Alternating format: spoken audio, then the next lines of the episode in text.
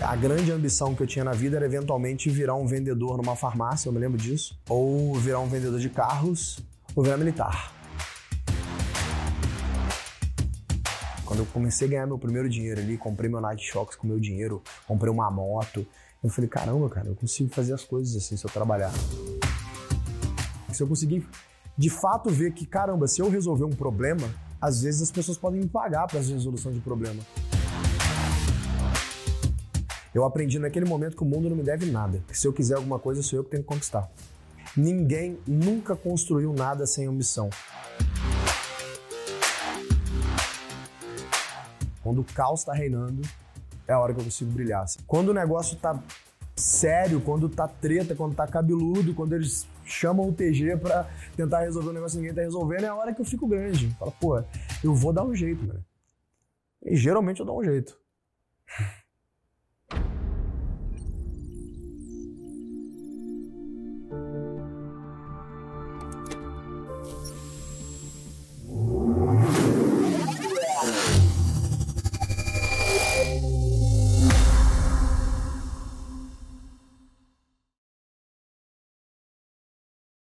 Thales, muita gente vê sua vida no Instagram. Acho que você é um cara super bem sucedido desde sempre. Uhum. E eu queria que você contasse um pouco da sua história. De onde você veio, quais foram os passos que você foi dando ao longo do tempo. Cara, minha família é a 12 geração de empreiteiros, mentira, né? Eu vim do nada. Assim, é, de novo, o que as pessoas veem no Instagram é 100% da minha vida, né? Então é o que eu deixo elas verem, né? Obviamente elas não veem a minha vida de verdade. É, mas da onde que vem? Né? É, a, a minha carreira, da onde que nasce esse negócio de empreender. Eu venho de uma família de militares, de policiais militares, desde o meu bisavô até o meu irmão. É, são todos militares. Eu fui treinado para ser militar, é, mas acabei optando por seguir, por enveredar pelo caminho de empreendedorismo, mas por necessidade. Então, os meus pais me tiveram muito jovens. Minha mãe tinha, sei lá, 17, 18 anos quando ela é, me teve. Meu pai era mais ou menos na mesma, mesma idade também uma família muito pobre, desestruturada. É, eu fui o primeiro membro da minha família a entrar na faculdade. E quando os meus pais se separaram, eu tinha uns 5, 6 anos, o patrão da minha avó, que era meu padrinho de batismo, que eu carinhosamente fui chamar de vô mais tarde, ele falou com ela: olha, esse menino não tem onde ficar, leva ele lá para casa.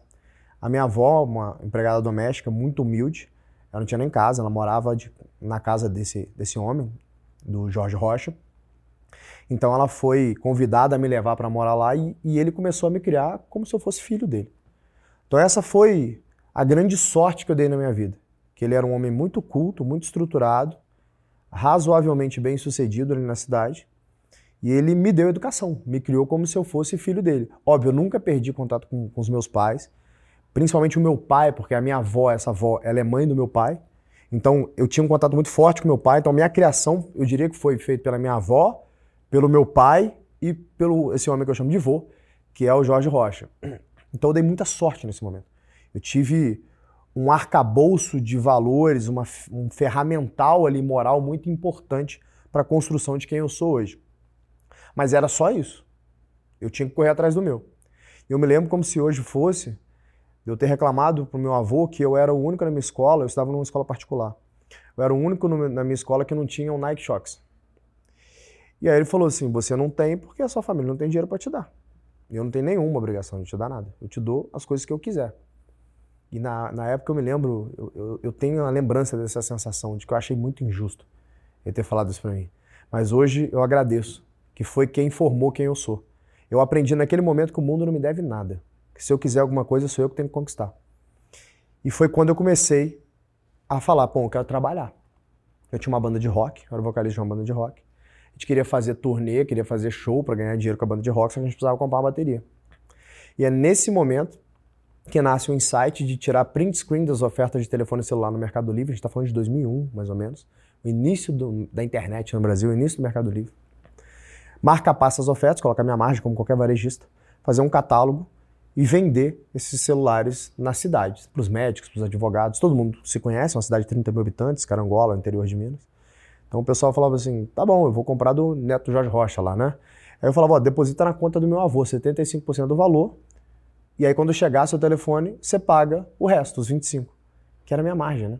Então eu comprava, com esse dinheiro eu comprava no Mercado Livre, deposit, é, colocava o endereço de entrega da pessoa, ela depositava 75% e depois ela depositava os 25% quando o produto chegava. E fiz isso por um bom tempo.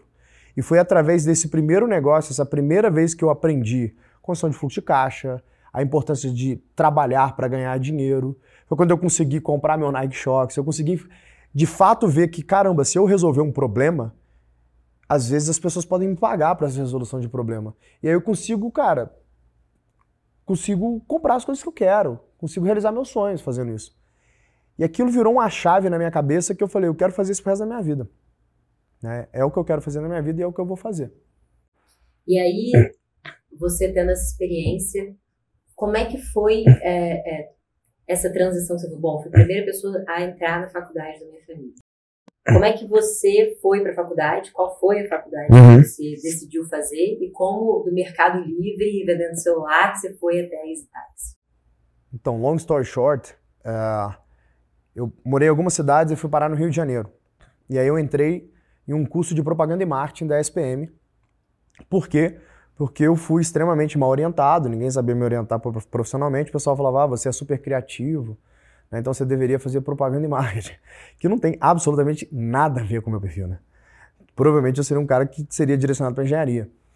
E, e eu entrei ali, mas só que era o meu sonho fazer, porque eu me lembro quando eles falaram, beleza, propaganda e marketing. Eu fui pesquisar qual é a melhor escola de propaganda e marketing do Brasil naquele momento. Era a SPM.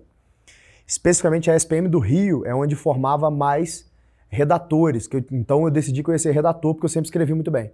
Falei, então vou ser redator, e onde forma os redatores que trabalham nas agências mais fodas era naquele momento a SPM, né? O mercado de publicidade do Rio sempre foi um mercado muito punjante também. Fui parar lá na SPM, consegui uma bolsa para estudar na SPM. Então, é, isso me permitiu que eu pudesse estudar na escola cara. Mas só que não durou muito tempo, que eu fiquei ali um ano, que eu percebi logo que não tinha nada a ver comigo. E aí eu tive a oportunidade de ir morar na África do Sul, também com bolsa. Então eu falei, bom, agora eu vou morar na África do Sul, isso era 2006. E aí fui aprender inglês. Aí aproveitei para fazer uma cadeira de antropologia. Fui, cara, tudo que surgia de oportunidade ali eu pegava tal. Mas meu objetivo principal era fazer, aprender inglês. Só que ali, cara, eu comecei a ter contato com outras culturas, assim, muito distintas da nossa. Eu, pra você ter ideia, antes de eu ir pra África do Sul, eu nunca tinha entrado num avião na minha vida, é verdade. Primeira vez que eu entrei num avião na minha vida foi quando eu entrei para ir para África do Sul. Eu lembro que eu tive até um baita de um perrengue, que a minha mala extraviou, eu não sabia falar inglês. E para explicar para os caras como que a minha mala extraviou, eu meio que desenhei uma malinha com asinha e fiz assim, my bag's gone, tá ligado? E, e, tipo, o nego resolveu a parada, assim. Passei um puta perrengue no negócio, que eu não tinha muita grana e tal. Eu tinha um dinheirinho que eu tinha juntado, fazendo uns trampos. E é isso. E aí morei no YMCA lá, velho, que era uma Tipo, tipo uma casa de, de suporte ali para pessoas e tal. Deixaram morar naquele troço lá. E eu conheci um monte de gringo. E foi nesse momento que eu conheci esses gringos, esses europeus, que eu fiquei sabendo que existe um negócio chamado startup. Não, porque, pô, o pessoal lá tá fazendo uma startup famosa chamada Facebook. Eu falei, pessoal, acho que esse negócio vai dar certo. Era essa conversa ali em 2006, né? E eu falei, cara, Facebook, isso é tipo Orkut, né? É puta, tipo Orkut e tal, e tem esse negócio do Twitter também meio que surgindo aí, pô, será que rede social é a parada mesmo? E aí, conversando com os caras, uma galera boa e tal, e eu falei, cara, acho que faz sentido, assim, esse negócio dar certo. Eu tive um insight quando eu voltei pro Brasil, fiquei, sei lá, uns três meses lá na, na África do Sul, algo do tipo. Aí quando eu voltei pro Brasil, já falava inglês fluente, é, e eu voltei na cabeça que eu queria montar uma startup. Só que eu precisava saber como montar startup. Eu larguei a faculdade. Larguei a faculdade e falei, bom, vou, vou trabalhar, né? Vou montar um negócio. E aí eu montei uma startup naquele momento, que era meio que uma, uma é um software que eu chamava de agência na época, de gamificação em mídia social. Na verdade, a gente pegou o Twitter e fez um plugin para fazer propaganda, promoção no Twitter. Então, você tinha uma marca, queria rodar uma promoção, um sorteio no Twitter, eu tinha um plugin para isso e eu vendia para agência. Eu fiz esse negócio e comecei a vender pra agência, no CNPJ e tal. Falei, caramba, o negócio tá dando certo, velho. Virei empresário. É, eu era um moleque, sei lá, era muito moleque nessa idade. Devia ter, sei lá, 19 anos, algo do tipo 20 anos. E aí fui fazendo isso e, e, e deu super errado, velho, porque por causa de fluxo de caixa. Porque as agências não me pagaram direito e eu fazia custo contando que eles iam me pagar, não pagaram, eu quebrei. No que eu quebrei, aí foi complexo. Porque, tipo assim, eu não tinha ajuda de família, é, eu não tinha reserva de capital, eu tinha queimado um pouco do dinheiro que eu tinha. E eu fiz um negócio apostando que esse negócio ia dar certo e o negócio simplesmente quebrou. E eu aprendi que no Brasil, quando você quebra, você não vai para zero, você vai para menos muito. Então eu tinha que pagar a minha dívida. E aí o que, eu fiz para pagar a minha dívida? Eu fui segurança de balada, eu lutava Muay Thai. Então eu era de uma academia de Muay Thai e tal, que é a do Champions Factory, do Arthur Mariano. Então os caras arrumaram para mim um, uns trampos de segurança de balada. Fiz valet em alguns restaurantes no Rio. Fui morar em favela, morei na favela de Santa Amaro por quase três anos. Cara, eu mudei a minha vida radicalmente para poder resolver a bronca que eu tinha criado falindo essa empresa. Só que nesse meio tempo, nesse furacão que eu tava, eu tinha que me preparar para a próxima. Então, não é que eu fiquei abalado, eu falei, ah, agora acabou minha vida, eu vou voltar para Carangola. Nenhum segundo passou isso na minha cabeça. Nenhum segundo. Porque eu falava assim, beleza, eu vou dar um jeito, eu vou pagar essa conta, daqui a pouco eu abro outra, pô. E aí eu tinha que estudar. Eu falei, hum, agora eu preciso aprender algumas coisas. Então eu tenho que aprender gestão de fluxo de caixa, eu tenho que melhorar meu conhecimento matemático, e eu quero aprender a programar, quero aprender Python. E, cara, tinha um negócio começando chamado Khan Academy, que foi a primeira edtech do mundo, se não me engano, do Sal Khan, que era inclusive financiado pela Gates Foundation. Cara, aquele negócio, a Khan Academy, mudou minha vida. Porque o que aconteceu? Enquanto eu não estava trabalhando, se eu não estivesse dormindo, eu estava estudando. Eu aboli televisão da minha vida, eu aboli qualquer contato social que eu tinha na minha vida. Ou eu estava trabalhando, ou eu estava estudando, ou eu estava dormindo. Então eu lembro que eu abri um Excel, eu fiz uma grade de estudo para mim como se eu estivesse na faculdade. Vou estudar Python, vou estudar matemática, eu vou estudar contabilidade. Eu fiz ali uma grade mesmo. E eu cumpri essa grade. Eu falei, cara, eu vou mudar minha vida, mano. Eu não vou ficar nessa merda que eu tô. E foi dito e feito, velho. Então, menos de um ano, eu aprendi a fazer um negócio que hoje o pessoal chama de tráfego, né? Eu entrei numa, na Google Academy, da época, a Google ela tinha um, um site que te ensinava a mexer com o Google AdWords. E, e, era meio que uma escola mesmo, né? Te ensinava a fazer um anúncio, a otimizar aquele anúncio e tal. E eu estudei aquele troço todo, por sorte tinha aprendido inglês, era só inglês que tinha aquele negócio. Estudei aquele troço todo. E aí qual que foi meu insight? Falei, cara, eu vou vou chegar para fisioterapeuta, para dentista e para médico e falar para os caras, eu consigo colocar teu nome no topo do Google. Né? É, um, é um mecanismo de publicidade que o Google tem, você paga pela palavra, eu otimizo isso e coloco teu nome no topo do Google. E eu comecei a fazer um bom dinheiro com esse negócio. Então eu acelerei o negócio para eu poder pagar a minha dívida, que eu tinha arrumado, passei a régua na dívida, zerei minha vida e tinha então um trabalho que mesmo que fosse frila, mas que me dava liberdade para estudar mais, para tentar fazer outras coisas e que eu tinha um pingado ali todo mês, bonitinho, assim, melhorei fundamentalmente a minha vida, porque aprendi a fazer Google AdWords. Aí eu falei, cara, qual que é o meu próximo passo? Aí o pessoal tava começando a falar de um tal de SEO. Falei, cara, vou me aprofundar. E aprendi SEO. Eu me lembro que eu entrei num curso de SEO em 2010. 2010 ou 2009, algo do tipo. E aprendi a fazer SEO. Aí eu falava com os caras, cara, ó, agora eu consigo fazer um site para você, otimizar o site. Então, otimizar o site e fazer o anúncio para você. Então comecei a ganhar um pouco mais de dinheiro. Aí conheci uns caras que eram devs lá no Rio e tal. Especificamente um amigo, que é o Bernardo Bicalho, que é um cara pô, super competente, foi CTO de banco e tal, essas coisas. falei, ô, ô Bicalho, eu acho que a gente tinha que fazer alguma coisa juntos. Nesse meio termo, eu conheci um pessoal que era da, da. Bom, eu fiquei pingando em trabalhos assim. Aí nesse meio termo, eu conheci um pessoal que era do Ortobon. O pessoal me chamou para tocar o marketing digital do Ortobon naquela época, a gente está falando de 2010. E aí sentei ele na cadeira e falei, cara, tem coisa mais bacana para fazer ainda. É, do que só rede social, marketing digital, a gente pode fazer um e-commerce. E, e, esse foi um outro momento chave da minha vida. Porque eu cresci muito rápido na companhia, em questão de meses, o dono da companhia lá, o seu Francisco, que é um cara lendário, ele me chamou para a sala dele e falou: Ó, eu vejo que você vai ser um diretor da companhia rapidinho, eu quero te mandar para a fábrica da Autobom, eu quero que você veja como que funciona a fábrica, porque eu quero te treinar aqui para você ser um diretor da companhia. Era um moleque, pô, naquele momento. Eu tinha, sei lá, 21 anos para 22. E aí aprendi tudo da companhia, comecei a dar umas, tipo, uns pitacos de coisas que poderia trazer mais eficiência para a fábrica. Ele começou a gostar muito de mim. Falei, cara, eu sei como que a gente vai ganhar mais dinheiro. A gente vai fazer um e-commerce para vender colchão. E na época, inclusive, eu queria usar Vetex, que estava começando. Vamos usar Vetex. Só que era muito caro um Vetex. Tipo, era um dinheiro inimaginável pra época, sabe? Era um projetaço, assim. Eu me lembro que eu propus, ele não tem a menor chance disso dar certo, porque as pessoas, para comprar colchão, elas deitam no colchão, aproveita. Quem vai comprar colchão na internet? Aí eu tinha acabado de ler um livro do Chris Anderson, o The Long Tail. Aí eu expliquei para eles o conceito de cauda longa. Falei, cara, tem uma cauda longa que vai comprar, essa é a minha tese. Aí ele falou assim: você está me pedindo o orçamento do trimestre inteiro para poder fazer um negócio que você nem sabe se o negócio vai dar dinheiro. Você aposta seu emprego nisso? O seu Francisco falou isso comigo. Eu falei assim: eu aposto meu emprego nisso. Se eu perdesse aquele emprego, seria muito complexo para mim. Por mais que eu estivesse fazendo dinheirinho por fora tal, com os anúncios lá, aquele emprego era muito importante na minha vida. Eu apostei meu emprego nisso, aí eu me lembro que eu cheguei pro Bicalho e falei, Bicalho, o negócio é o seguinte, apostei meu emprego que eu faço é, um e-commerce, só que o que eu tenho de orçamento não dá para fazer com Vetex. A gente vai ter que fazer o nosso. O Bicalho falou assim, beleza, vamos dar um jeito. E aí ele me mostrou uma plataforma de contratação de mão de obra, que eu não me lembro o nome da plataforma, mas que a gente conseguia contratar indiano, russo tal. Aí a gente teve um insight, a gente falou, cara, vamos fazer o seguinte, vamos contratar devs pelo mundo em fuso horários complementares para a gente ter pelo menos 18 horas de produtividade por dia. A gente se divide, cada um pega um pouco, a gente tem 18 horas de produtividade por dia. Se a gente tiver 18 horas de produtividade por dia, a gente vai trabalhar pelo menos o dobro que uma software house do Brasil. Como o nosso custo é para fora, a gente não tem custo trabalhista, a gente paga via invoice, eu consigo cobrar metade.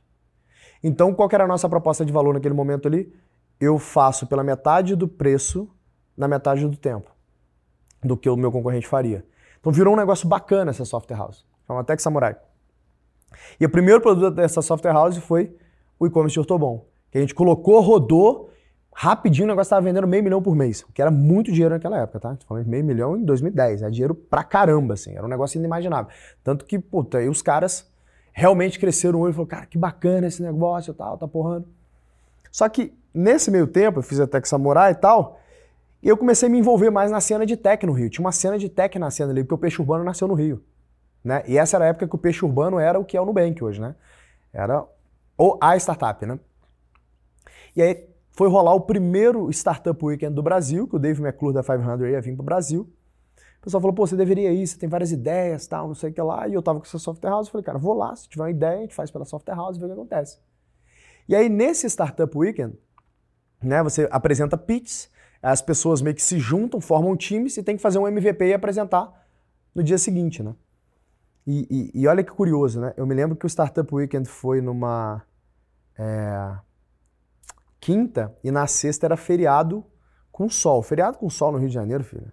80% das pessoas estão na praia, entendeu? Esquece. E, e, eu me lembro da galera tá marcando alguma parada bacana, que eu não lembro o que, que era, mas que era, pô, pra galera se encontrar tal, era casa de alguém, pro party, alguma coisa do tipo assim. E eu me lembro que, tipo assim, que eu fiquei com um pouco de dor de ir nesse. Eu falei, será que vale esse negócio mesmo? Eu falei, ah, você quer saber, eu vou, velho. Eu escolhi ir no negócio. Eu cheguei lá, eu tive um insight. Eu queria resolver um problema. Minha tese era: as vias arteriais das cidades estão entupidas com carros, a gente tem que fazer com que as pessoas usem mais transporte público. Então a primeira tese é: beleza, o ônibus tem GPS, celular tinha acabado de ter GPS, se eu não me engano, o primeiro celular com GPS foi 2010 ou 2009, que a Apple lançou. Então eu falei, cara, como tem internet e tem GPS, eu posso então colocar o, o, ponto que eu tô, o ponto que eu quero ir, então ele me fala qual ônibus que passa, eu consigo clicar no ônibus e acompanhar o ônibus em tempo real para eu entrar no ponto próximo do, do, horário que o ônibus vai passar, porque o ônibus no Rio de Janeiro sempre foi uma bagunça, você não sabe que hora que o ônibus passa.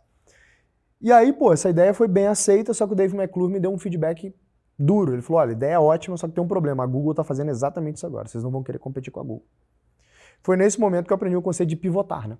que é você entregar um valor de forma diferente, mas o mesmo valor, que era resolver o problema do trânsito das grandes cidades, fazer com que as pessoas usem mais transporte público. Como é que eu resolvi esse problema? Puta, tarde da noite, meio que o time cansado, meio que o time já se dissipando. Falei, cara, vamos para casa cada um, a gente pensa numa ideia aí, a gente volta amanhã, faz alguma coisa só para entregar e apresentar. Está meio que desanimado.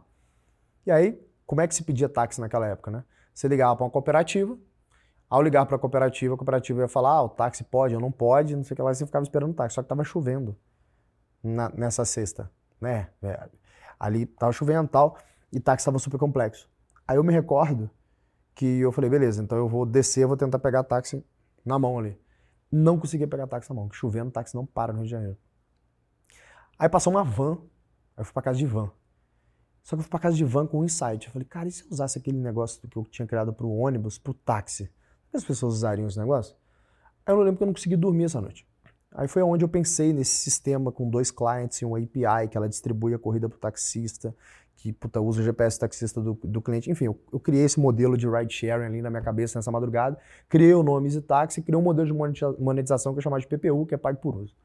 Né? Então, pô, toda vez que, o, que, o, que eu consegui um cliente pro taxista, o taxista me pagava o que ele pagava pro prancheta, que era dois reais. Então, prancheta é um cara que ficava em ponto de táxi com uma pranchetinha, toda vez que ele embarcava, o taxista me pagava dois reais. Eu falei, vou fazer um sistema, eu crio uma conta corrente, Aí, uma vez a cada 15 dias, eu mando alguém lá no ponto de táxi, recolhe o dinheiro e pronto. Começa assim, depois a gente vê como é que faz. Era meio que essa que era a tese. Cheguei no outro dia com tudo pronto, apresentei pro time. Todo mundo já tinha meio que se arranjado, indo para outros projetos, que viu que o nosso ia meio que dar errado, e ficou lá uns 3, 4 gatos pingados comigo. E apresentamos, falou, cara, vocês têm alguma ideia melhor? O pessoal, cara, não tem, mas me parece meio inviável. Por quê? A gente está falando de 2011, 4% da população brasileira tinha smartphone com internet, não era um negócio viável. Não parecia viável. Tanto que a gente apresentou a ideia no pitch, minha ideia ficou em quarto. As outras três, obviamente, acabou não virando nada, mas a minha ideia ficou em quarto porque o feedback dos investidores, inclusive o Amuri estava sentado lá, o feedback dos investidores era, cara, ninguém tem celular, nem eu tenho smartphone com internet, você acha que taxista vai ter, não está na hora. E se isso fosse bom mesmo, alguém estaria fazendo nos Estados Unidos. Né? Só que, na verdade, a Uber já estava começando nos Estados Unidos, só que ninguém sabia, porque era muito pequeno. Os caras estavam começando agora, MyTaxi estava tá começando na Alemanha, a, a Grab estava começando na Ásia, ninguém sabia de ninguém. Depois que as coisas começaram a ficar grandes, o pessoal ficou sabendo, cara, tudo surgiu ao mesmo tempo. E é assim que funciona, as ideias elas surgem ao mesmo tempo, entendeu? Estava nessa briga, só que ninguém sabia de ninguém, não tinha benchmark, os caras aqui no Brasil, síndrome de vira-lata que a gente sempre teve, ah, se ninguém está fazendo lá fora é porque não está na hora, né? VC brasileiro tem muito isso. Ah, esse negócio está validado lá fora, você não está essa tese não faz sentido, né? Eles são muito míopes com relação à inovação. Então, naquele momento, é, eu tinha um dilema ali, que é, cara, apresentei numa competição para os caras que são os caras, né? Vamos lembrar quem que era o Thales Gomes naquele momento. Era ninguém. Era um moleque que saiu da roça e estava tentando vencer na vida na cidade grande. Era ninguém. Então não tinha nenhum subsídio para falar, pô, por que, que eu vou estar certo e aqueles caras que são bem-sucedidos estão errados, né? Só que o empreendedorismo, assim, não só o empreendedorismo, tudo na vida, né? Você tem a dose de razão que é importante para que você não tome decisões ruins, só que você tem aquela dose de intuição que é muito importante, que é um conjunto de informações que você foi juntando a tua vida inteira e que ela é processada ali no teu cerebelo e em algum momento vem uma mensagem para você falar, cara, de uma certa forma, teu coração fala que você deveria fazer aquilo, sabe? Esse foi um momento que eu falei, cara, eu não sei porquê, mas eu acho que tá todo mundo errado e eu tô certo. Tanto que o time que estava comigo no Startup Weekend, ninguém ficou no negócio. Só ficou um cara, que é o Daniel Cohen, que foi meu cofundador. Todo o resto saiu. Todo o resto saiu. Ou saiu porque eu tirei, porque estava tocando um negócio como side project, ou saiu porque saiu mesmo, porque desengajou e tal. Saíram. Falei, você quer saber? Vou dar all-in nesse negócio. Eu peguei o único bem que eu tinha, que era um carro. Vendi o carro, Daniel Cohen botou dinheiro também. Como ninguém tinha celular, a gente falou assim, cara, vamos ter que comprar celular para alugar celular taxista para poder viabilizar o negócio. Então a gente estava nessa ali, pra, decidimos fazer, tal, focamos, vendemos, compramos celular, o Daniel Cohen conseguiu um deal bom com a Xiaomi, que era caro pra caramba o celular, mas era um bom deal para fazer. E aí, um dos caras que eu tinha colocado como sócio, que era responsável por ser meio que o comercial da empresa, que é uma tese que a gente tinha, era bater em cooperativas e tentar crescer através das cooperativas, que eram hubs tal, que seria mais fácil. Esse cara não estava entregando. Aí eu decidi tirar ele do negócio, sei lá, com seis, sete meses do negócio. Eu decidi tirar ele do negócio, ele entrou com um processo trabalhista com a gente. E aí o que acontece? A gente não tinha grana, tinha nem empresa, tinha nem CNPJ, a gente está tentando validar o MVP, fazer um negócio ali, e a gente toma um processo trabalhista agora. Tinha que responder um processo trabalhista. Eu não tinha advogado. E aí tinha um problema, como eu não tinha dinheiro, eu falei, cara, o que, que eu vou fazer? eu vou fazer um road show em escritório de advocacia no Rio de Janeiro. Vou procurar os grandes, vou, vou fazer pitch para eles como se eles fossem meu investidor. Vou falar, não quero que vocês invistam na gente, eu quero que você me defenda desse caso. Quando eu pegar o um investimento, aí eu te pago com ágil a defesa que você fez. E eu consegui um escritório muito bacana do Rio, que chama Gaia Silva e Gaed, que sou muito grato a eles, que eles me defenderam do caso e fizeram um acordo. Só que o acordo era, esse cara que fez isso era um baita um filho da puta, o acordo ele pegou, ele sabia quando a gente encaixa na empresa, ele pegou 100% do caixa da empresa e falou: Eu aceito isso como acordo. Meus advogados falaram assim: Cara, isso tá barato, se fosse você pagava. Aí, beleza, eu paguei. E eu me lembro que era meio de dezembro isso. Final, mês de dezembro. Geralmente, ali no Natal, é, eu pegava o ônibus e ia para casa, né? Pra Carangola, passar com a minha família. Esse foi o Natal que eu não consegui, porque eu tava com vergonha de admitir que eu falhei. Naquele momento eu tinha falhado. Acabou a empresa, não tem mais. Meus sócios estavam tristes e tal, mas eu tava arrasado. Velho. Falei, cara, esse negócio é o negócio da minha vida, não sei o que lá, eu falhei e tal. E eu me lembro que eu passei aquele Natal amargurado na minha casa sozinho. Assim. Eu morava numa república, todo mundo foi para casa, ficou só eu em casa sozinho. Mas no meio daquela amargura, daquela tensão, daquele caos, me veio uma força muito grande assim de falar, cara, e se eu fizer o taxista comprar celular? Né? E essa foi a grande virada do negócio. Que na primeira semana de janeiro, quando o negócio já estava rodando ali mesmo, eu fui pra rua, de ponta em ponta de táxi, vender para os caras que celular era bom. E foi daí que vem a famosa história do filme pornô.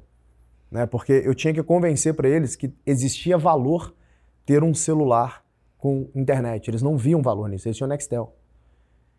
E aí o que eu fiz? Eu comecei a ir em churrasco de taxista, jogar bola com os caras, fiquei brother dos caras. Passava nos pontos. Aí um belo dia, passando um ponto, o cara me chama para mostrar um DVD que ele comprou pro carro dele. Aí ele ligava o DVD, naquela época tava, era a moda do DVD. Aí ele ligou o DVD, tinha um DVD de filme pornô rolando lá, tá ligado? Eu falei, porra, meu irmão, você me chama pro teu carro pra ver DVD de filme pornô, dei aquela zoada. Ele, porra, ainda bem que foi tu, imagina se fosse passageiro, haha, daquele jeito, né, cariocão. Aí eu arranquei o celular do bolso, eu falei assim, irmão, você conhece isso aqui? Aí mostrei, tipo, sei lá, Xvideos, RedTube, qualquer site pornô desse da vida.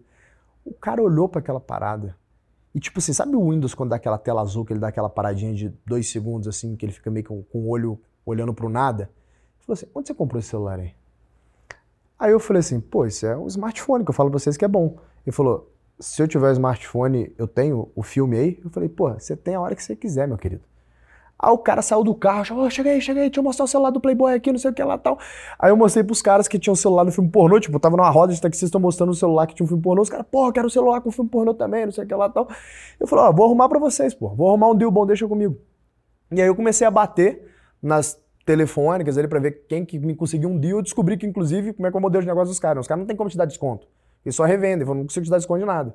Só que tinha um desconto do cartão de crédito que eu consegui. O que acontece? Taxista tudo trabalha no dinheiro. Naquela época era tudo dinheiro. Então os caras andam com um bolo de dinheiro. Então eu falei, ó, se os caras comprar no dinheiro, tem quanto de desconto? Eu lembro direitinho, 5% de desconto. Eu falei, demorou. Eu fui para casa, eu fiz um anúncio. Eu falei assim, ó, celular com internet e filme pornô de graça. E coloquei o meu celular ali. Eu não tinha WhatsApp na época, né? O celular mesmo, SMS. Então. Coloquei o meu celular ali. E saí pregando nos postes de luz na frente dos pontos de táxi os caras me ligaram e eu começou a me ligar, não, que eu quero o celular com filme pornô, tal, tal. Então eu juntava os caras em grupinho, levava na loja, comprava o, o, celular com eles, colocava o plano de dados desses caras, que eu me lembro, inclusive, que tinha lá, a Claro foi a primeira a fazer isso, você pagava 50 centavos por dia, você tem um volume de dados ali. E eu fazia um acordo com eles, ó, eu vou instalar um filme pornô para vocês aqui, que era Android, né? Então o Android você favorita, você puxa o favorito para home e vira um app, né? Vou instalar o app do, do filme pornô pra vocês aqui, mas vou instalar o meu app também de táxi, pô. Uma mão lava a outra. Tem que usar o app de táxi. Se não ligar o app de táxi, uma hora pode ser que pare de funcionar o filme pornô. Eu criei esse hoax. Pros caras, porque eu falei, cara, eu preciso que eles liguem esse negócio que eu vou conseguir cliente para eles. E foi nesse momento que eu falei, cara, resolvi. Eu tinha conseguido, sei lá, uns 20 taxistas para comprar um negócio. Tava ali o nosso, nosso API, né, mostrando ali as 20 bolinhas de táxi. Eu falei, caramba, e agora, mano? O que eu vou fazer? Eu mano, vou pra porta de hotel, consegui gringo, porque gringo morre de medo de, de andar de táxi no Rio de Janeiro. Chegava ali, falava inglês fluente e tal. Peguei um tabletzinho e falei, não, deixa que eu chamo a corrida para você aqui, eu consigo te acompanhar a tua corrida em tempo real, você tem mais segurança. Resolvido. Passou algumas semanas, mês, qual que era o boato na, na Praça do Rio de Janeiro? Que essa Easy Taxi é uma empresa gringa, então que, pô, que só tem corrida de gringa, corrida de gringa é a corrida que taxista quer. Foi assim que a gente começou a crescer a empresa, mano. Até que chegou um determinado momento, cresceu, o pessoal começou a ficar falando da gente, a gente ganhou um monte de prêmio, tal, prêmio gringo, tal.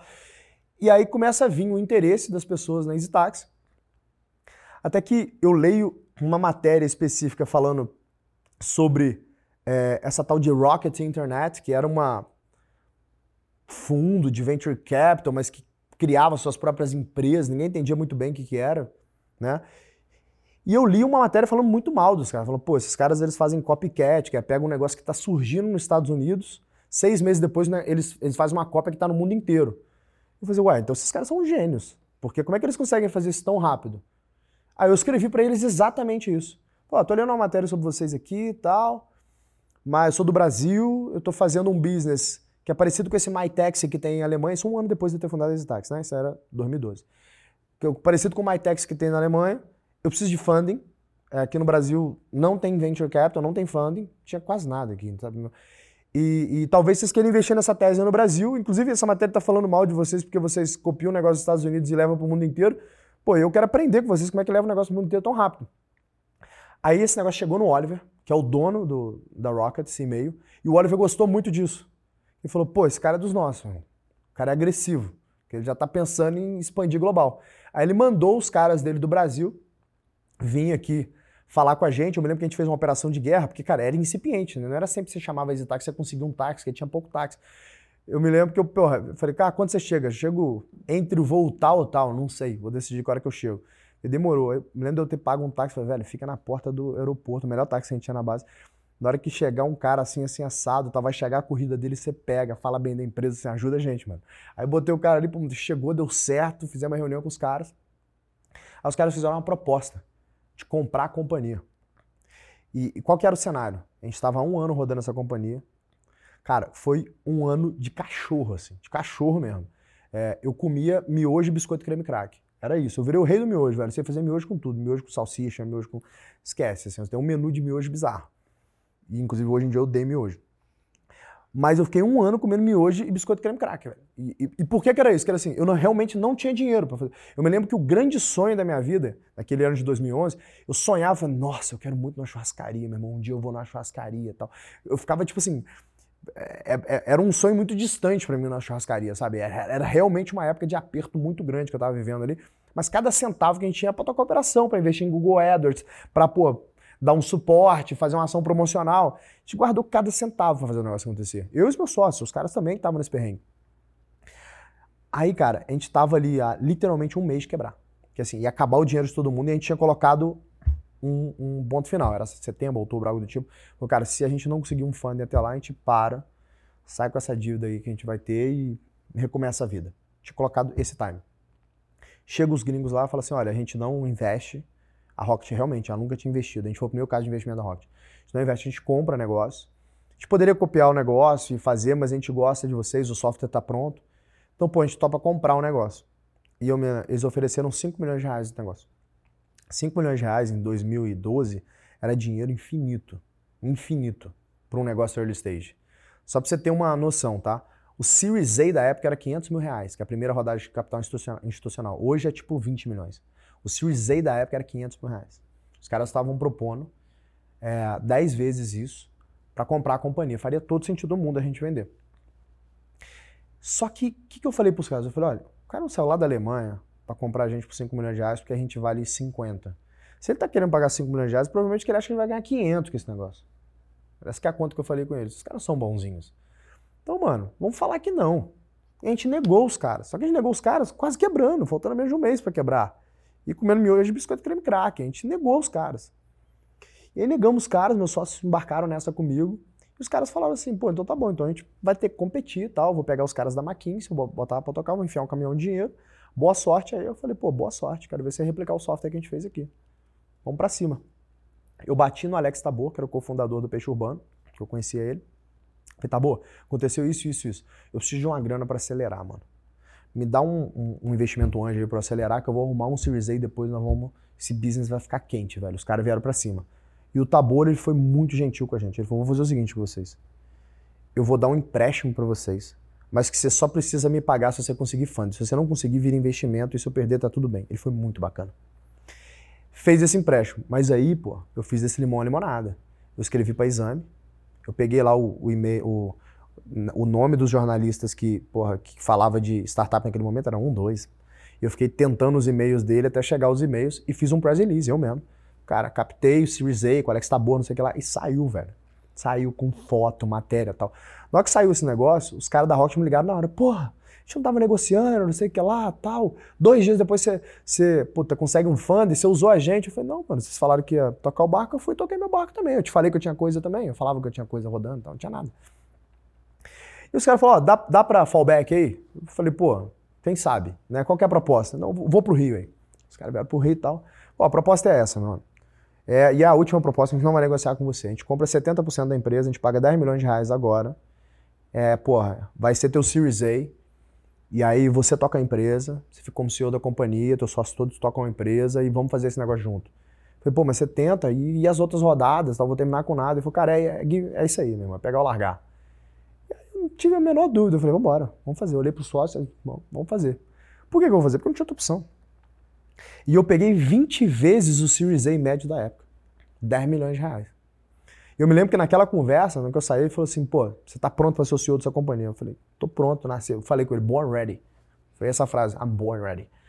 Aí, porra, eu me lembro que eu saí dessa reunião, mano. Primeira coisa que eu fiz, eu entrei no Google e falei, what does a CEO do? Tipo assim, sei lá o que faz um CEO, tá? Não faço a mínima ideia que faz um CEO. E aí, pô, eu comecei essa jornada nessa loucura, velho. E em 18 meses a gente levou a empresa para 35 países, abrimos 420 escritórios, a empresa valia um bilhão de reais, sei lá, três anos depois. Mas foi uma jornada dura, porque a gente levantou muito dinheiro, 180 milhões, para um lugar que não tinha funding, que era Brasil. E eu me lembro que no meu último ano de gestão, a gente tinha é, a Uber em 30 países, a gente em 35, a Uber tinha levantado um bi de dólar, a gente 180 milhões de dólares. Algo do tipo. E aí eu reclamei com, com os meus sócios, né, com os controladores, que eu falei, cara, a gente é muito mais eficiente que os caras. Vocês têm que me dar um clawback, né? Vocês têm que me, me, me, me, me recompor aqui o grupo de acionistas, porque a gente fez um bom trabalho. E os caras foram irredutíveis assim, na recomposição. Eu tava com 4% da companhia nesse momento, na física só. E eu fiz a conta. Eu falei, cara, essa briga tá só começando. Ninguém nesse setor cobra. Ninguém ganha dinheiro nesse setor. Não tá nem próximo de ganhar dinheiro.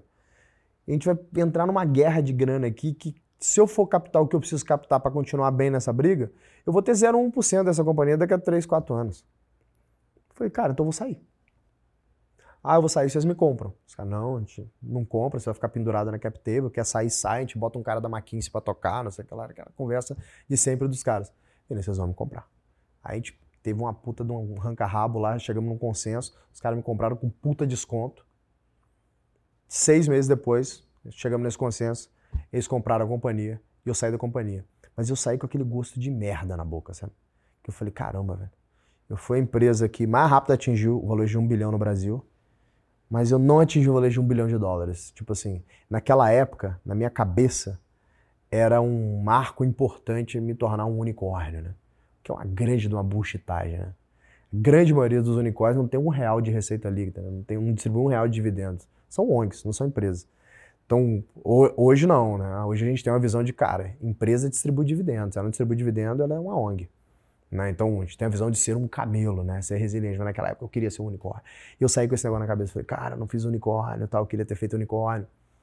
Mas o que foi bom, porque por mais que eu tivesse ganhado muito mais dinheiro do que eu sempre imaginei na minha vida, é, eu me lembro assim, que o grande objetivo da minha vida, assim, papo de adolescente, um falando com o outro, e falei assim, nossa, fulano de tal conseguiu juntar um milhão de reais, gente.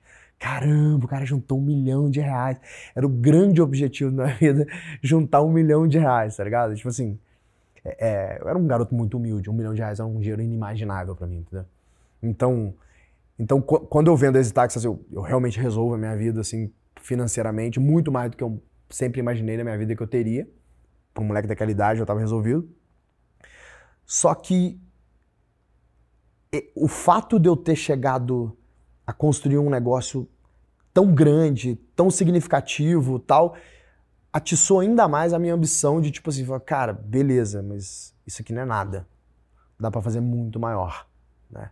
Então, a minha jornada empreendedora, ela continua municiada por essa ambição de que puta, dá para fazer muito maior, de nunca estar tá satisfeito com nada, apesar de ter sido uma jornada incrível eu falei, puta, mas poderia ter sido muito melhor. A próxima vai ser muito melhor. E, e aí vai. Né? Quando você estava lá atrás, na sua infância, é, e até quando você começou a trabalhar, a empreender de fato, por que que para você era importante? Por que, que você queria certo? Porque eu queria ter um way out da vida que eu tinha, que era uma vida medíocre. Era uma vida de um garoto pobre, que foi criado na rua, com os moleques, o que eu acho ótimo, inclusive minha infância ter sido assim. Mas era isso, e a grande ambição que eu tinha na vida era eventualmente virar um vendedor numa farmácia, eu me lembro disso, ou virar um vendedor de carros, ou virar militar. E aí, um determinado momento da minha vida, é, eu decidi que eu ia ser militar. Só que aí depois eu falei assim, não, mas eu sou bom nesse negócio de fazer negócio, né? Quando eu comecei a ganhar meu primeiro dinheiro ali, comprei meu Nike Shox com meu dinheiro, comprei uma moto, eu falei, caramba, cara, eu consigo fazer as coisas assim se eu trabalhar. Então, eu meio que falei, cara, esse é um way out para mim, é uma forma de eu construir a minha vida com algo que eu sei fazer e que eu consigo extrair valor disso aqui. Só que foi se modificando, aí foi crescendo essa vontade de realmente, sabe, deixar uma marca. Falar, cara, eu acho, eu acho que eu posso ser muito mais do que isso, assim. Sabe? Eu comecei a me testar, acho que eu posso ser muito mais. E as coisas foram indo, foram indo, até que chega um momento que essa discussão de dinheiro, isso some da mesa, né? Quando eu sento com os meus sócios, gente não discute dinheiro, a gente discute outras coisas. Fala, cara, qual é o legado que a gente vai deixar aqui? Como é que esse negócio vai ser maior? Como é que a gente traz mais gente para a sociedade? Como é que a gente faz com que a nossa cultura seja ainda mais agressiva? Sabe? A gente não tem mais uma discussão de porra, dinheiro, sabe? É uma discussão pequena. Ela fica, o dinheiro ele fica muito pequeno quando você já consegue o dinheiro, né? Aí, pô, aí a discussão fica muito maior sobre como que você se engrandece como pessoa, sobre como que você engrandece o teu legado, né? Você está trazendo esses pontos de como você se engrandece, a gente entra aqui no, no segundo bloco, que é entender para você o que significa excelência. O que significa ser excelente? Olha, ser excelente, na minha concepção, é eu ter um conjunto de virtudes muito maiores do que o conjunto de vícios que eu tenho. Todos nós temos vícios e virtudes, então eu tento é, fazer com que essa balança onde os vícios ficam muito mais leves do que as virtudes. As virtudes têm que estar muito mais presentes. Né? E ser excelente é eu conseguir continuamente estar nesse processo de melhora, naquelas áreas que são importantes na minha vida. Então, pô, na área do relacionamento, Porra, eu tenho que diminuir meus vícios aqui. Eu tenho que estar constantemente melhorando para aumentar as virtudes. Na minha área do trabalho, cara, o que eu tenho de fraqueza que eu tenho que diminuir? Na minha área física mental, cara, o que eu tenho de fraqueza aqui? Quais são os vícios que eu tenho que diminuir? Então, continuamente é, estar buscando essa melhora, isso é excelência. Porque assim, eu dizer, ah, eu sou excelente agora como um presidente da companhia. Eu não sou excelente, assim, eu tenho muita coisa a melhorar. Né? Eu tive essa fase de achar que eu era um semideus, sabe? Uma fase de táxi, porque eu era um moleque que veio do nada, e do nada eu era CEO de uma empresa global, estava sentando com o chefe de Estado na Ásia, com 24 anos, então esse negócio sobe na cabeça, sabe? Capa de revista o tempo inteiro, sobe na cabeça. Aí depois você vê que isso é vaidade, assim, isso é, é uma, uma trap que o ego vai criando, você começa a ficar mais maduro, assim, você começa a perceber que você não é nada, né? E, e para mim, principalmente no mergulho que eu tenho dado recentemente na filosofia e conhecendo a história dos grandes homens, então, se a gente pegar a história de Alexandre, por exemplo, aos 31 anos o cara tinha conquistado o mundo inteiro, que era basicamente Ásia e Europa, é o que a gente conhecia de mundo, né? Cara, com 31 anos os caras conquistaram o mundo inteiro. Com 36 eu tenho só uma empresa legal. Eu sou um merda. Então você ter essa noção do quão pequeno nós somos frente a homens como Alexandre, como Carlos Magno, a gente fala, cara, a gente não é nada, a gente é muito, muito raso. A gente é raso igual um pires comparado a esses homens, o homem clássico, né? E, e, e, é bom essa noção de. Eu nem chamaria de humildade, que isso não é humildade, não, isso é realidade. Essa noção de realidade fala assim, cara, o Elon Musk, que para mim é o cara mais foda que tem vivo hoje no mundo, e talvez um dos mais foda dos últimos 100 anos, ele é um cara ok frente a esses homens, mas nada demais. Então, ter essa convicção de que, pô, eu tenho que buscar muito mais, que eu não sou ninguém, eu acho que isso é excelência. Porque a excelência você nunca alcança ela, você tem que estar constantemente buscando. Pensando hoje na sua vida, quais são as áreas que você acredita? Você falou um pouco sobre saúde, relacionamento, trabalho, um pouco do seu, da sua parte intelectual. Como é que você acha que o Thales, como um todo, influencia no Thales CEO, no Thales presidente, no Thales executivo? Você agora está ocupando o cargo de presidente, mas como é que influencia na sua vida profissional toda essa, essa outra parte, né, de saúde, intelecto, relacionamento? A verdade é que você não consegue desacoplar, né? Eu não deixo o meu CPF ali no carro quando eu entro aqui na garagem e visto um CNPJ e entro aqui. Isso não existe. Isso, isso é conversa de coach. Você é um só. Né? Então, a tua vida, o teu trabalho, o teu relacionamento, como você investe na tua saúde, tudo isso é um pacote só. Afinal de contas, todo mundo tem 24 horas por dia, então você tem que saber como que você vai alocar essas 24 horas. É, enquanto eu estou acordado, eu estou trabalhando, mas não sou só eu, não. É qualquer pessoa no mundo. E ela não trabalha se ela não quiser. E talvez você vai falar: ah, não, mas eu, meu irmão, sai da minha empresa, acabou. Eu não olho meu WhatsApp, se meu chefe mandar mensagem, eu não respondo. Tudo bem, você é uma pessoa medíocre, você vai ser sempre isso. A média. Você nunca vai ser outlier. Aí talvez você vai falar: eu não quero. Demorou. Tudo bem. Inclusive, graças a Deus que a gente tem esse tipo de pessoa, porque imagina se todo mundo quisesse ser dono. Quem quer trabalhar junto com as outras pessoas para construir, né? Mas aí, puta, tem um outro ponto. Às vezes a pessoa não quer ser dona porque, cara, eu não estou disposto a tomar esse risco de falir, colocar minha família em risco de ruína. Eu tive experiências ruins na minha família com isso. Eu quero ter um pouco mais de segurança, eu prefiro ser executivo. Beleza, mas você quer ser um executivo medíocre ou outlier? Vai chegar a ser diretor, chegar a ser sócio da companhia? Quero ser outlier. Então você está trabalhando quando você está acordado. Ah, eu quero passar por essa jornada como executivo, vou pegar uns 10 anos da minha vida, vou ser executivo de empresas que eu acho bacana, porque eu quero aprender, depois eu monto a minha. Uma escada na tua vida. Beleza, mano. Então, quando você estiver acordado, você está trabalhando. Então, o fato é, as pessoas que estão diferentes, que são realmente diferentes, que, que é aquele 1% que conquista mesmo, esse 1%, quando ele está acordado, ele está produzindo. Ou ele está estudando, ou ele está investindo na saúde dele, ou ele está trabalhando. E tudo isso é um conjunto só. Então, o fato de eu pô, está estudando profundamente filosofia agora, com agenda fixa, com um professor tal, estudando filosofia.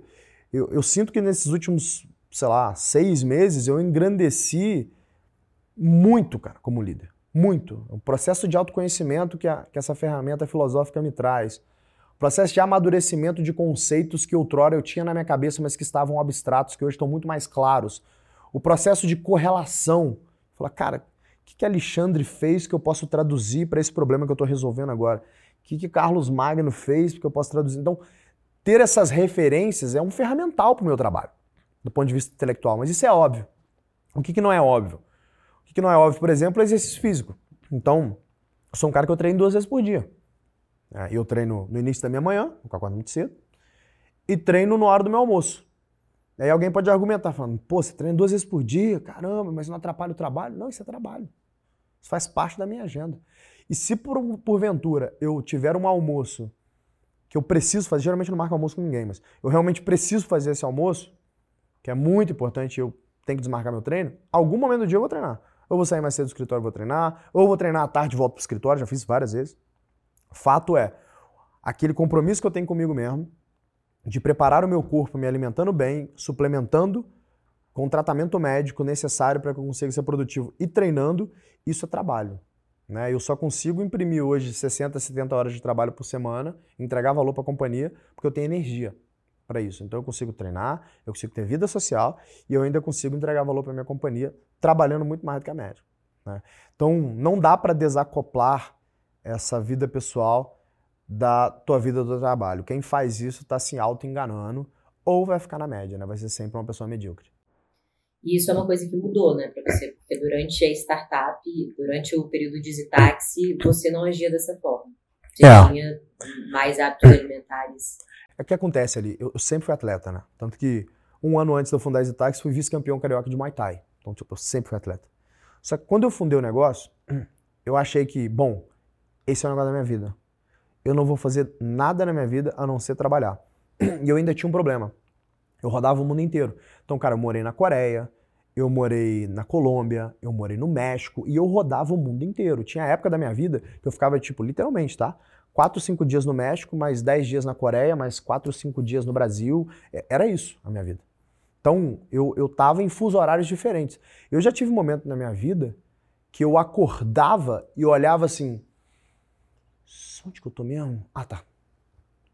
Entendi. Tô na Coreia. Era assim. Tipo assim, que eu tava perdido. Eu tava tomando remédio para dormir remédio para acordar. Remédio para dormir remédio para acordar. Só que eu tinha um problema. O cara muito jovem, muito inexperiente. Então eu tinha a sensação de que se eu não tivesse o tempo inteiro envolvido em tudo, a empresa não ia andar. Então o que acontece? Quando eu estava na Ásia, que horas que o pau estava quebrando? De madrugada. Só que de manhã o pau ia quebrar lá. Então eu dormia três horas por dia. Eu tenho uma necessidade biológica de dormir menos mesmo, né? Tipo, comprovado por estudo, eu com 5 horas de sono eu tô bem, 6 horas é tipo uma pessoa normal dormir 8, para mim é 6, entendeu? Eu realmente, se eu dormir mais do que 6, eu fico grog, é como se uma pessoa normal dormisse 9, 10. É, 3% da população mundial estão nesse cohorte, eu estou dentro desse cohorte, é comprovado por estudo. Então, como eu tenho a necessidade de dormir menos, eu consigo dormir 3 horas e trabalhar. Só que isso faz mal para minha saúde. Isso faz mal para uma série de coisas. Então, eu, eu, eu, um cara que sempre foi atlético, do nada eu fui para 36% de percentual de gordura. E aí, cara, eu tinha tempo de tela, sabe? Você senta e olha pra tela, mas não produz. Era isso. Sentava, olhava pra tela, não produzia. E você entra num ritmo que é, ah, agora eu vou me permitir, tô estressado mesmo, tomar um vinho à noite. Ah, vou jantar em restaurante bom, porque tava começando a ganhar dinheiro, então, pô, podia ir em restaurante bacana. O pessoal, cada hora tava no país, o pessoal dos countrymen queria me levar em restaurante bacana, então eu ficava nessa. Comer errado, dorme mal, bebe, remédio, trabalho. É um ciclo destrutivo que eu entrei. E eu destruí minha vida por quatro anos, assim. Então eu virei um outro ser humano. Só que o clique veio quando um amigo meu de infância, é, alguma coisa que a gente está conversando, ele falou, cara, você sabe que você tá gordo, né? E aí eu falei assim, que tô gordo, que cara, me respeita, não sei o que. Ele falou, sério, você realmente acha que você não tá gordo? Aí ele estava na casa dele, me pegou, me botou na frente do espelho e falou, irmão, você tá gordo. Aí eu falei assim, caramba, eu tô gordo. Foi quando eu teve aquele clique, aí eu tava tipo um sapo. Sabe? E teve aquele clique, eu falei, cara, eu tô gordo, e obesidade é uma doença, as pessoas não podem normalizar isso. Tá errado ser gordo, não tá tudo bem. Você tem que cuidar da sua saúde. E aí eu, eu coloquei isso pra minha vida, eu falei, cara, não tá tudo bem eu ser gordo. Eu vou ter que mudar esse negócio. Foi naquele momento que eu falei assim, cara, eu vou me enveredar por esse caminho. E foi um caminho árduo, viu? Porque você voltar a treinar, porque você ficou dois meses sem treinar porque machucou é uma coisa. Agora você imagina que eu tava quatro anos parado. Eu me lembro que era um sofrimento, tipo, escalar o Everest todos os dias que eu acordava cedo para ir academia. Eu, todos os dias, eu tinha uma luta contra mim mesmo. Só que, graças a Deus, essa luta dura pouco tempo, cara. Passa uns três meses, isso deixa de ser uma luta tão grande, entendeu? E você começa a ver resultado, e você tem aquele incentivo positivo e vira um ciclo virtuoso. Tudo melhora, você tem incentivo positivo, tua saúde melhora, você trabalha mais, tua libido melhora, tudo melhora. Aí você cria aquele hábito, né, que hoje em dia, tipo, eu não acordo e penso, será que eu vou escovar dente? Eu simplesmente acordo e escovo. Tal qual treino, será que eu vou treinar? Não tem dessa, eu simplesmente acordo e treino. Thales, agora indo para o ponto, é, fazer um, uma, um link aqui em relação a dois pontos importantes. É, um é o seu hábito de estudar te levou a estudar empresas de alta performance, empresas que conseguiam entregar um resultado expressivo fora da média. E ao mesmo tempo, é, você entendeu que faria sentido criar uma escola de negócios no Brasil, né, um ecossistema para o empresário que conseguisse traduzir essas práticas, essas empresas para o cenário daqui. Como é que como é que veio esse link? Da onde surgiu a ideia do G4?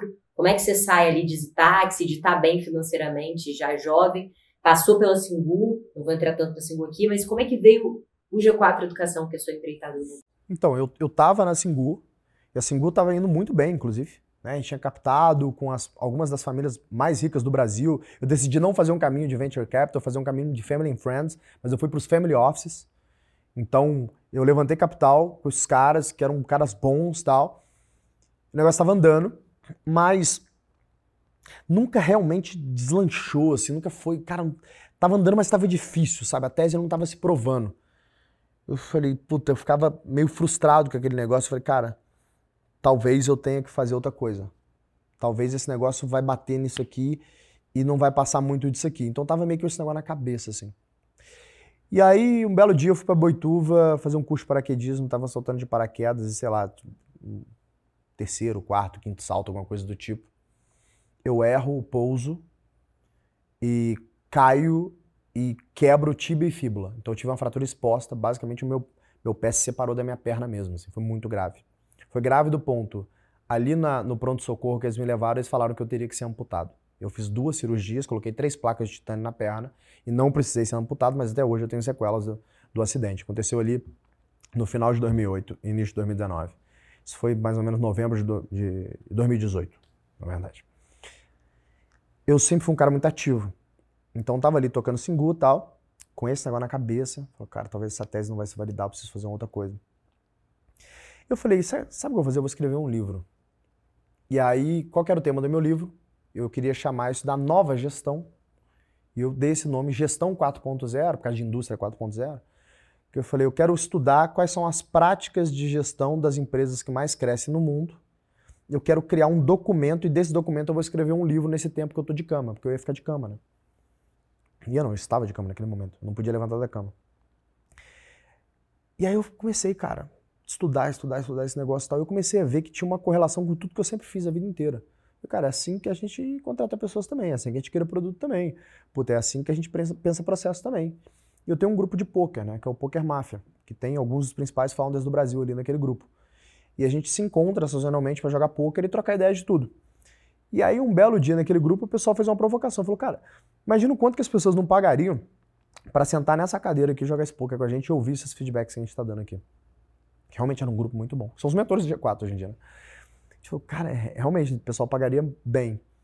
Aí eu me lembro de eu fazer essa pergunta, quanto? Quanto vocês acham que eu pagaria?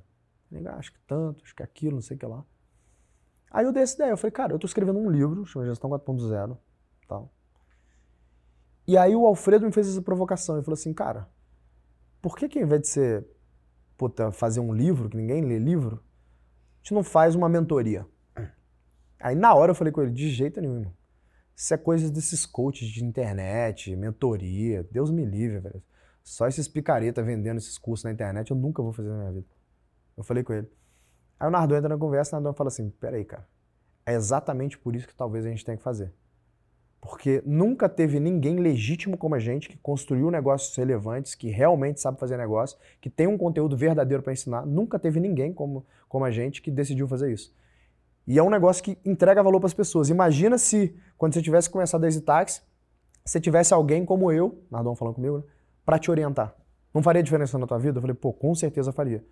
Falou, pô, então você vai entregar valor para as pessoas, pô. Você vai entregar valor para as pessoas, vai entregar valor para a gente. Vamos fazer esse negócio. Eu falei, você quer saber? Vamos fazer. Aí o, o, eu chamei o Tony. Falei, Tony, você tem câmera lá? Tá... Desce com a câmera aí, mano, no jardim da minha casa aqui. Vamos filmar uma parada gente filmou o pitch. Pô, vou soltar esse negócio para ver se vende.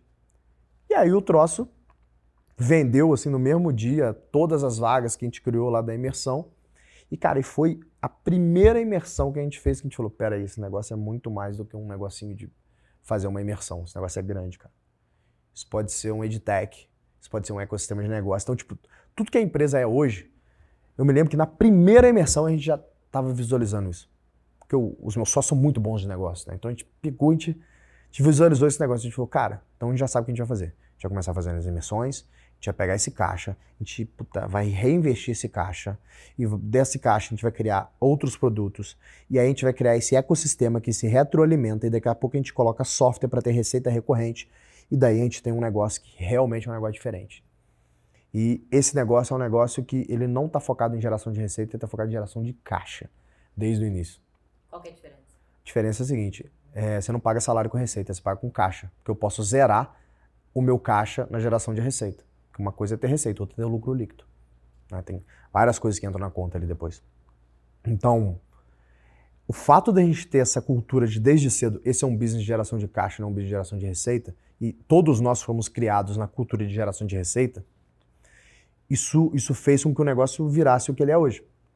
Então, primeiro ano da empresa, a gente faz 11 milhões de receita. Eu me lembro que a gente distribuiu uns 3 milhões de dividendos ali e ainda tinha caixa para poder reinvestir. A margem era muito grande da companhia naquele momento, era uma margem de 50%. Segundo ano da companhia, pandemia. Vem a pandemia, puta, não dá para ter evento presencial. O que, que a gente vai fazer? Cara, a gente tem que fazer o online. A gente lança a Build online e dobra a receita da companhia. A gente vai de 11 para 20 milhões distribui um baita do dividendo no final do ano, tem caixa para continuar investindo na companhia. No meio da pandemia, a gente começa a ter essa ideia de, puta, a gente está tendo bastante aluno, o negócio já estava ficando super famoso, tal, super concorrido. Então a gente começou a pegar, criar outras imersões para poder aumentar o fluxo de aluno e falar, cara, tá na hora de fazer software. E aí a gente começa a fazer software. Terceiro ano da companhia, a gente faz 52 milhões de receita, distribui um puta de um dividendo, gera caixa para poder reinvestir no negócio quarto ano da companhia no ano passado foi o ano que a gente reinventa a companhia, que o ecossistema realmente funciona, softwares de, fazendo dezenas de milhões de reais de receita recorrente e a gente faz 152 milhões de receita. Então, a gente é hoje a startup que cresceu mais rápido em geração de caixa da história do Brasil. E eu, eu arrisco dizer que uns, talvez, top 50 do mundo com, sem chance de errar. Mesmo colocando em dólar. Porque o que a gente gera de caixa nessa companhia, crescendo que a gente cresce, a gente cresce duas vezes e meia ao ano. Né? Gerando caixa, distribuindo dividendos, eu nunca vi nenhum caso parecido é, aqui. E principalmente, né, construindo esse ecossistema que se retroalimenta. Então, aquela ideia lá atrás de fazer algo que ajuda o fundador, que poderia ter sido eu, vem ser algo que ajuda muito mais que o fundador, mas que ajuda a empresa dele a gerar mais empregos, que por consequência faz com que ele ganhe mais dinheiro, porque só contrata quem está ganhando dinheiro. Né? E por consequência tem um impacto social bem grande. É, o nosso impacto direto é medido, inclusive. É, a gente, a última vez que eu vi esse número, a gente tinha gerado diretamente através dos nossos alunos, depois que eles passaram por um programa nosso, é, mais de 274 mil empregos. Eu imagino que a gente já deva ter passado de 300. Então, nosso grande objetivo é gerar um milhão de empregos diretamente através dos nossos alunos. Até o final da década, eu acho que a gente vai passar desse número rapidinho. É, mas, de novo, né, a gente não faz isso não é porque a gente é bonzinho. Né? Gente está fazendo isso porque os interesses estão alinhados. Se os nossos alunos gerarem emprego, eles estão ganhando mais dinheiro. Se eles estão ganhando mais dinheiro, eles vão continuar, nossos clientes, consumindo, consumindo os nossos programas de educação, consumindo os nossos softwares. Então, esse ciclo virtuoso de deixa eu entregar valor de verdade primeiro, porque esse valor volta para mim, é, isso aqui é a base da nossa cultura. Thales, para a gente finalizar, você é um cara que gosta bastante de estudar, você estudou as práticas das empresas de alto crescimento, você estuda os grandes nomes, os grandes homens da nossa, da nossa, mais que da nossa geração, você estuda os grandes homens que já pisaram aqui na Terra. Então eu queria que você trouxesse aqui, é, se for possível, o que, que você acha que esses grandes líderes, e aí tanto executivos quanto os grandes homens da humanidade, eles tinham em comum? Existiam algumas características que você consegue pescar que são parecidas, que são semelhantes? Tem uma característica que ela está presente em todos os grandes homens e mulheres que pisaram nessa terra, que é a ambição. Ninguém nunca construiu nada sem ambição. Tudo que a gente tem aqui essa luz, essa câmera, a internet pela qual a gente está conectada na companhia, o relógio que você está usando, o meu celular, tudo é fruto da ambição de alguém. Alguém que algum dia, pensando nele, eu vou melhorar a minha vida através da construção desse produto, eu vou ganhar dinheiro, eu vou melhorar a vida da minha família. Então, esse egoísmo positivo, né, que em Rand fala, é isso, né? Deixa eu pensar em mim primeiro, deixa eu resolver o meu problema, que consequentemente o mundo vai se beneficiar disso, né? E isso nasce sobre uma base de ambição, que é completamente distinto de ganância. Qual é a diferença entre ambição e ganância? Ganância é um vício, ambição é uma virtude.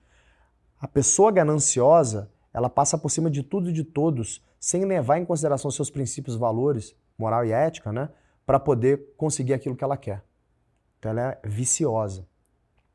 A pessoa virtuosa, ela é ambiciosa.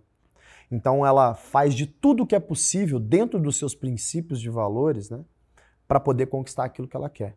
Mas ela não joga fora da, das quatro linhas. Por quê? Porque ela é uma pessoa ética, é uma pessoa munida de moral. Esse tipo de pessoa ambiciosa é o tipo de pessoa que você quer do seu lado. E é o tipo de pessoa que eu vejo em 100% dos casos de quem construiu o patrimônio, quem realmente construiu o próprio patrimônio, eles têm em comum. Eles são ambiciosos. 100% das pessoas. Eu nunca conheci uma pessoa bem-sucedida na minha vida que tenha construído o próprio dinheiro, não tenha herdado, que não seja 100% ambiciosa. Todos os homens, todas as grandes mulheres que pisaram aqui na Terra, que construíram alguma coisa grande, são ambiciosos. Então, tanto que a, a dica que eu sempre dou para os nossos alunos, né, quando vai contratar liderança, eu falo assim, cara, primeiro sanity check que você tem que fazer é se a pessoa é ambiciosa. Porque não adianta se ela tem fit cultural, se ela é boa tecnicamente, se ela não é ambiciosa, ela não vai entregar. Porque ela vai falar assim: ah, não, velho. O cara tá me mandando mensagem 10 horas da noite que não vou responder, não. Por quê? Porque eu não quero. Você não quer essa pessoa do seu lado. Você quer quem vai pra guerra contigo, e não importa que hora que vai acontecer o bombardeio, vamos para cima, meu Vamos pra guerra, estamos prontos. Então, ambição, sem a menor sombra de dúvida, é a característica em comum que eu tenho encontrado ao longo da história. Para finalizar 100%, eu só quero pegar um ponto aqui eu acho que quando você contou toda a sua história, você trouxe muito a coragem, a força que você teve para lidar com seus desafios. Mas É, como é que você lida com os seus medos, com as suas questões, com as suas fragilidades, que com certeza você também tem? Essas dúvidas, essas questões, as coisas que você fala, putz, caraca, eu errei nessa merda aqui de novo, que eu não queria errar e, putz, eu fiz isso de novo. Como é que você lida com as suas frustrações em relação ao que está externo, ou seja, os negócios, coisas que porventura dão errado, e a coisas que você gostaria de não ter feito, ter evoluído, e uhum. porventura acabou caindo no mesmo vício que você trouxe aqui. Você usou o termo medo, né? É, como que eu lido com os meus medos? Eu sou um cara curioso, assim, porque eu não tenho medo de nada. E tem um caso aqui que eu posso contar em primeira mão, que eu não contei isso pra ninguém, não sei pros meus sócios, que eu vivi agora, está gravando hoje quarta-feira, que eu vivi agora sábado. Né? Eu estava num avião particular, indo rumo ao sul do Brasil, era um avião bimotor, e esse avião ele teve é, uma falha no, grave no motor esquerdo, que começou a vazar óleo porque o pistão se destruiu. E é um Seneca que eu estava voando. E o Seneca, ele é um bimotor de pistão, e estatisticamente, é, quando você tem uma falha de um motor no Seneca, ele acontece mais acidentes graves, é, que, enfim, graves não, né? Acidentes que realmente as pessoas morrem, do que no monomotor. Então é muito grave o que aconteceu. Né? É, eu tinha mais ou menos ali cinco minutos para conseguir fazer um pouso. E a gente fez um pouso forçado, deu tudo bem, estou aqui. O piloto foi incrível, a gente fez um pouso forçado. E tem um vídeo é, desse momento que o meu sócio na Singu, inclusive, um dos meus melhores amigos, João, estava comigo, ele filmou a turbina parando e a gente está morrendo de rir, brincando. O antes desse vídeo eu vou contar para vocês como é que foi. Quando o João percebeu o vazamento do óleo, ele se desesperou, tirou o fone, chamou o piloto e falou: Você tá vendo o que tá acontecendo? O piloto, tipo, não toca em mim, deixa eu resolver o negócio. Aí eu falei com ele, eu falei assim: O que, que vai adiantar você desesperar? E ele foi e falou assim: Você tá vendo? Eu falei: Eu tô vendo, mas o que, que vai adiantar? Você vai sair ali e arrumar o motor? Não tem como, né? Então aproveita, meu irmão. Aproveita esse momento aqui. Aí ele olhou para mim e falou assim: Tem razão, foda-se. Pegou e começou a rir. Se eu for morrer, não, tem, não tá no meu controle mesmo. Eu não sou piloto. Não tem como arrumar esse motor mesmo. Ou ele pousa daqui uns 5 minutos a gente tá morto. Então vamos aproveitar. Vou fazer o quê? Ficar desesperado, angustiado? E eu sou assim na minha vida.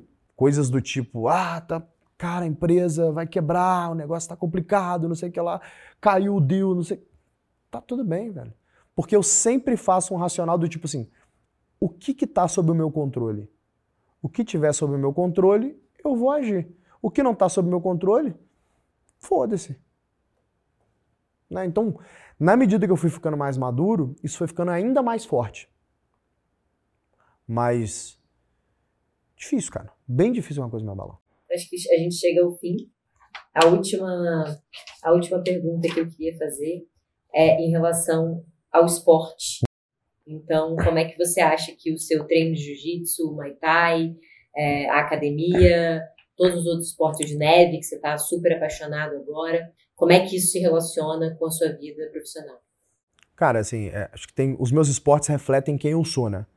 Pode ver que os meus esportes é jiu-jitsu, snowboard, kitesurfing, surf. Então, tipo, meus esportes são esportes radical, né? São esportes radicais.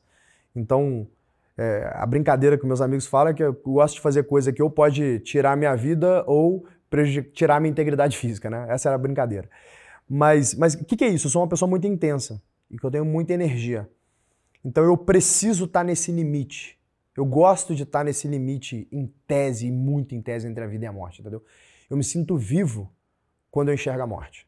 É isso, quando eu falo assim, cara, aqui tem chance de eu morrer. Aí eu me sinto vivo, sabe? Quando eu.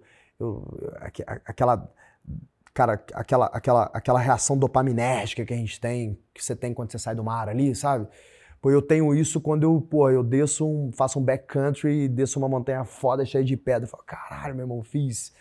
Sabe, ou quando eu tô velejando, que eu dou um puta salto, um backflip, eu acerto, eu falo, cara, nada, nada, é, nenhuma sensação na minha vida é mais prazerosa do que essa para mim, do que quando eu termino um treino e eu ganhei o rola, sabe? Assim, esse negócio dessa disputa de intensidade, isso, isso me faz sentir vivo. É. E como se relaciona no trabalho, é a mesma coisa como eu sou no trabalho. Quando o negócio tá sério, quando tá treta, quando tá cabeludo, quando eles chamam o TG para tentar resolver um negócio que ninguém tá resolvendo, é a hora que eu fico grande. Fala, pô, eu vou dar um jeito, mano. E geralmente eu dou um jeito.